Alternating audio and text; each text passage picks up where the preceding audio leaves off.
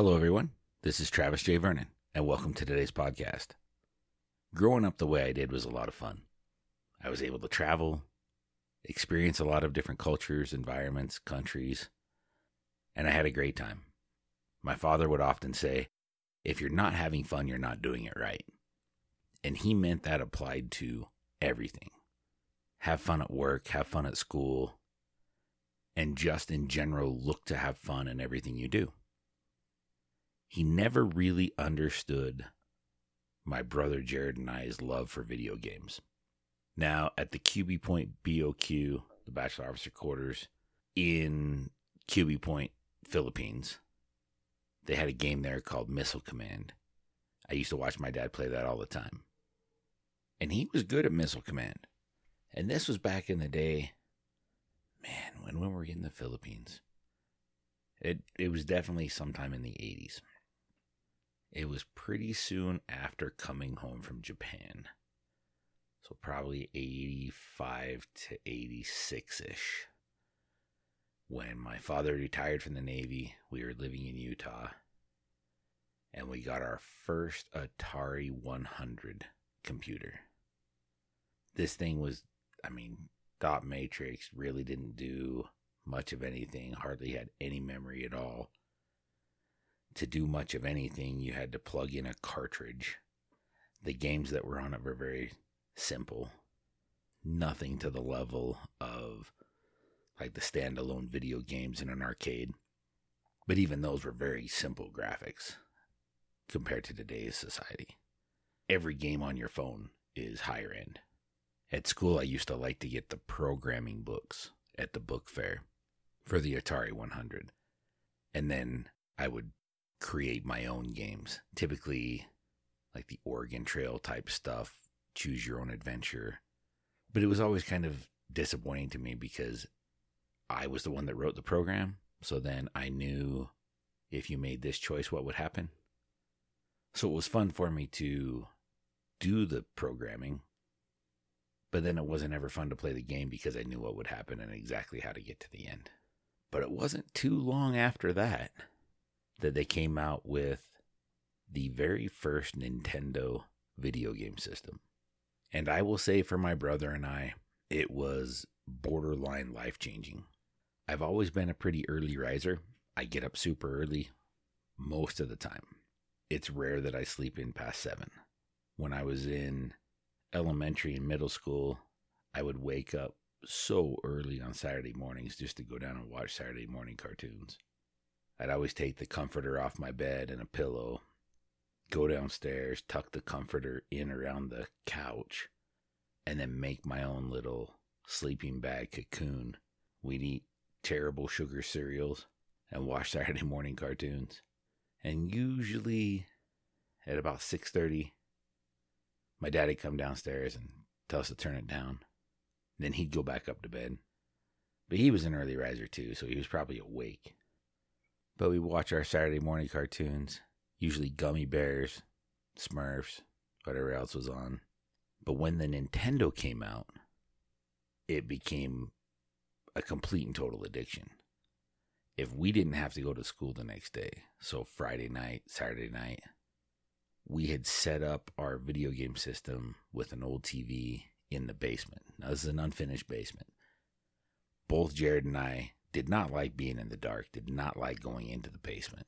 But that was the only place we could set it up where we could have the quiet where we wouldn't wake up other people because we would usually play way past our curfew and we would take turns.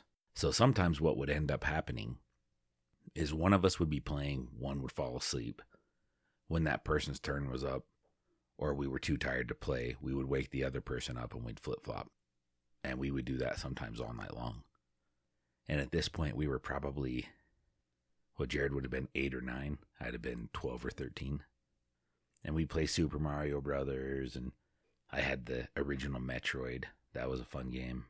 And then Jared, later on, got a Dragon Warrior game. I believe it was Dragon Warrior 3. And that game was super fun too. So we'd just play all the time. You know, Zelda, and all the classic Nintendo games. We didn't have the gun, which is weird that I wouldn't have the gun for the Nintendo to play games like Duck Hunt, but we'd play those at friends' houses and things like that. And while it was okay, I don't know, that game kind of bored me. It wasn't as much fun. We deeply preferred the role playing games, RPGs. It was just a lot of fun. We still play games to this day, but not to the level that we did at one point in our lives. He's a little more on that nerd scope, wanting to know all the information and all the backstory and everything else. And I just like playing the game. Over time, it's become more of a, uh, I call it a mind sink, where I can just unload from the day, play some mindless game where I don't have to think. As time went on and video games evolved, we were pretty true to Nintendo. You know, we ended up getting the Super Nintendo and then the Nintendo 64. And it wasn't until much later that we actually started playing computer based games. Now, most everything I play is just on my phone. Nothing super high end.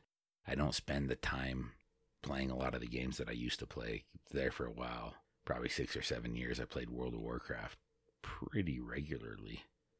But one day I went in and checked all my characters to see how much time I'd played on each of my characters. And I realized that the amount of time I'd played that game, I could have had my doctorate.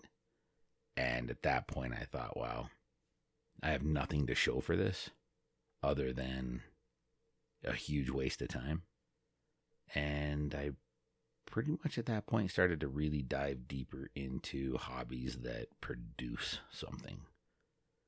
Whether it was rock hounding or flint knapping or fly tying, carving decoys, just all the small hobbies I like to do.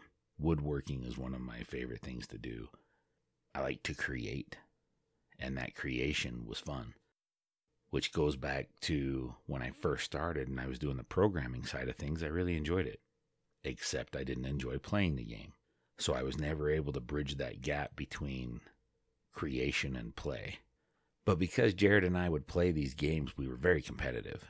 And it got to the point as we got older, I mean, even to the point where I was a junior, senior in high school, and he would have been in seventh and eighth grade. We would have these different competitions, whether it was, you know, if you've listened to the other stories where Jared was on the podcast, we talk about the different games of strength we'd play with the with the parachute. I'm pretty sure I can't beat him in any game of strength now. The dude's like 6'3, 250 and just rip. So that kind of sucks for me because I'm not. And he would probably beat me into the ground. But that's okay because I still win on other things, you know, like pranks and humor. He'll disagree with that. But we would always play pranks on each other you know, we'd get up early for those Saturday morning cartoons. And if he wasn't awake when I got up, we had a trundle bed. And I would slowly slide that trundle bed under because he slept on the bottom side. So I would slide him under the trundle bed. So when he'd wake up, he'd be trapped underneath there. But he got really good at figuring out how to slide out and climb back out from the trundle bed.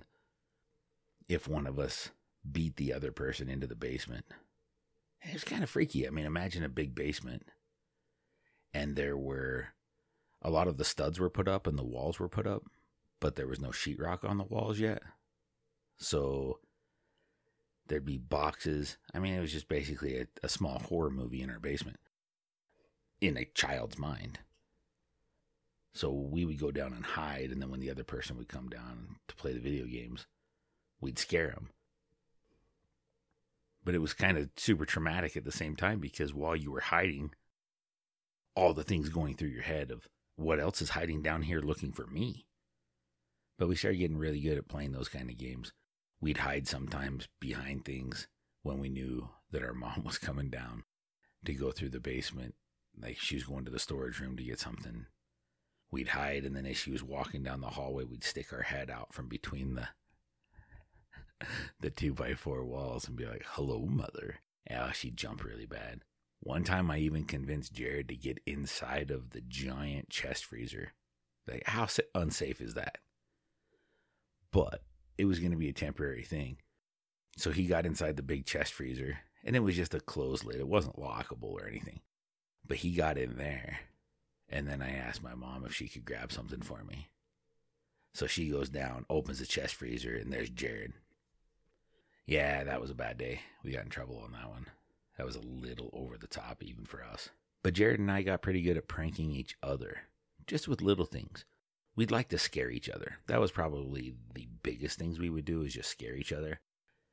And we would scare our parents and we'd scare Ashley. It was always dangerous to scare my dad. Because if we tried to scare my dad, it would usually end up with us in some sort of pain. And that was never good. But my dad was a lot better at making us regret our decisions in a painful way. Charlie horse or wrestle.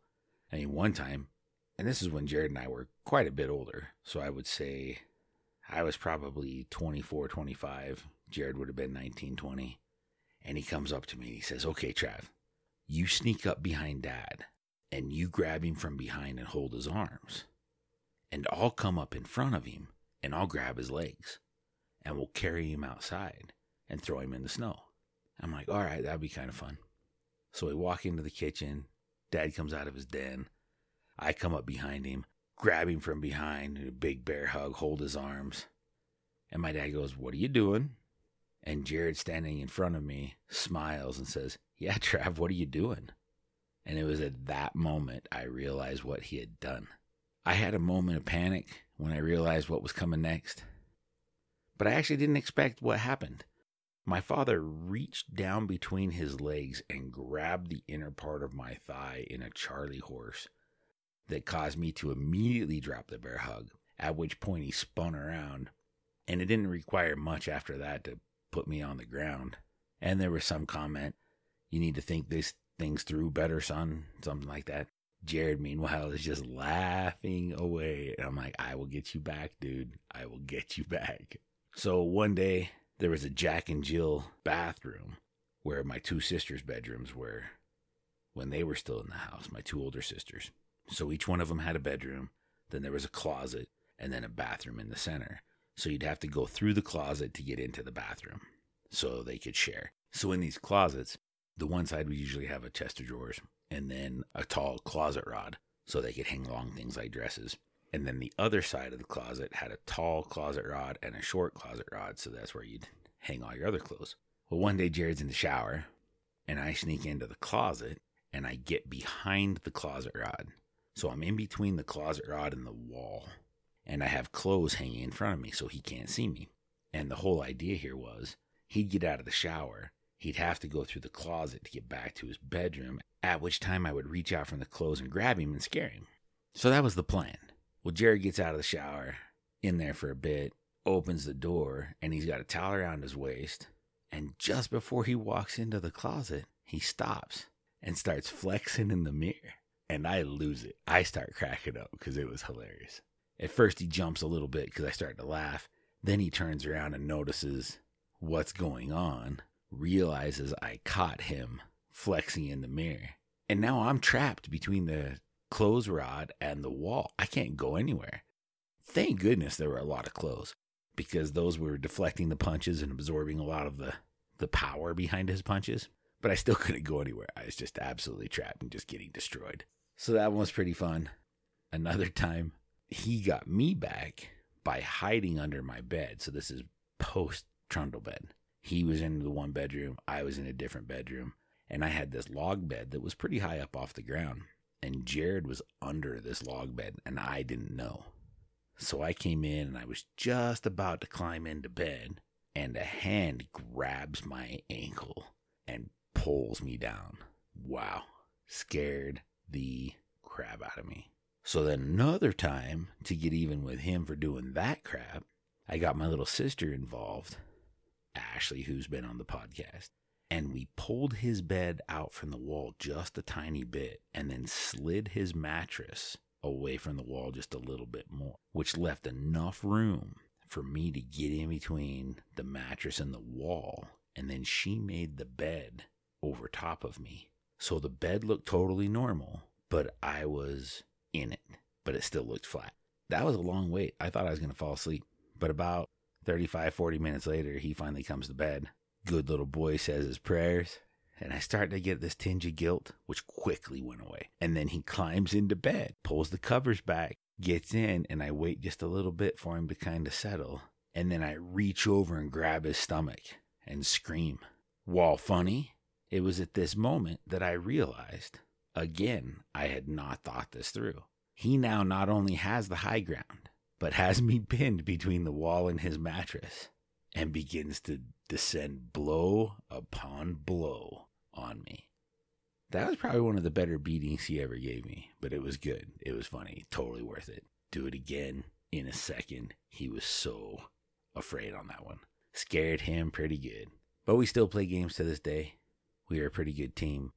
Our one sister, Cher, was a healer. Still kind of is. Rides on the ambulance. She's always kind of been on that medical side of things. I was the hunter. That's what I did. And Jared was the tank when we played World of Warcraft. So it's pretty good. I mean, having DPS, damage per second, for those that don't know, having a tank, some DPS, and a healer, we could do a ton of stuff, just the three of us. It was fun. It gave us time to hang out even when we were all in different parts of the country, doing different things, doing our own jobs. We'd meet up at night and be able to talk online and have a good time. And while my father probably will never understand our dedication or love to video games, and even though I don't play as much now of anything, they are fun. I don't think I would consider them a complete waste of time anymore. But if I had to choose between playing video games and my other hobbies, I think I would choose my other hobbies. There's just some, something about sitting down and painting and creating. It's just a whole different level. In fact, after this long Christmas break, we've been so busy at the shops. There have been so many people. There's only like 2 or 3% of the people that are really jerks or rude in the retail industry, but man, do they make your life absolute hell. But when you get those 2 to 3%, there's days where you're driving home and just thinking, man, I just need to let this stuff go. And being able to come home, sit down and tie some flies, do a little oil painting, carve a little bit, all those things are such great stress relievers. I, I just absolutely love it. Or just going for a walk in the woods. It's a little cold right now. Yesterday was 17 below. There's not a ton of stuff I like to do when it's 17 below, but I do like to snow shovel. People give me grief all the time. Don't you own a snowblower? Like, I sure do. But I like to shovel a lot. It's just, I don't know, it's refreshing. It's exercise. In fact, I think that's what I'm going to go do right now. There's a fresh inch or two out there this morning. I think I'll go do a little bit of shoveling and get it all done before the sun pops up. Well, I hope you enjoyed hearing about some of the pranks that my little brother and I would play on each other. I play a lot of other pranks, like that one I played on Jason, my employees. We do a lot of fun things. Like I said, you know, my father taught us that if you're not having fun, you're not doing it right. So get out there and live your stories.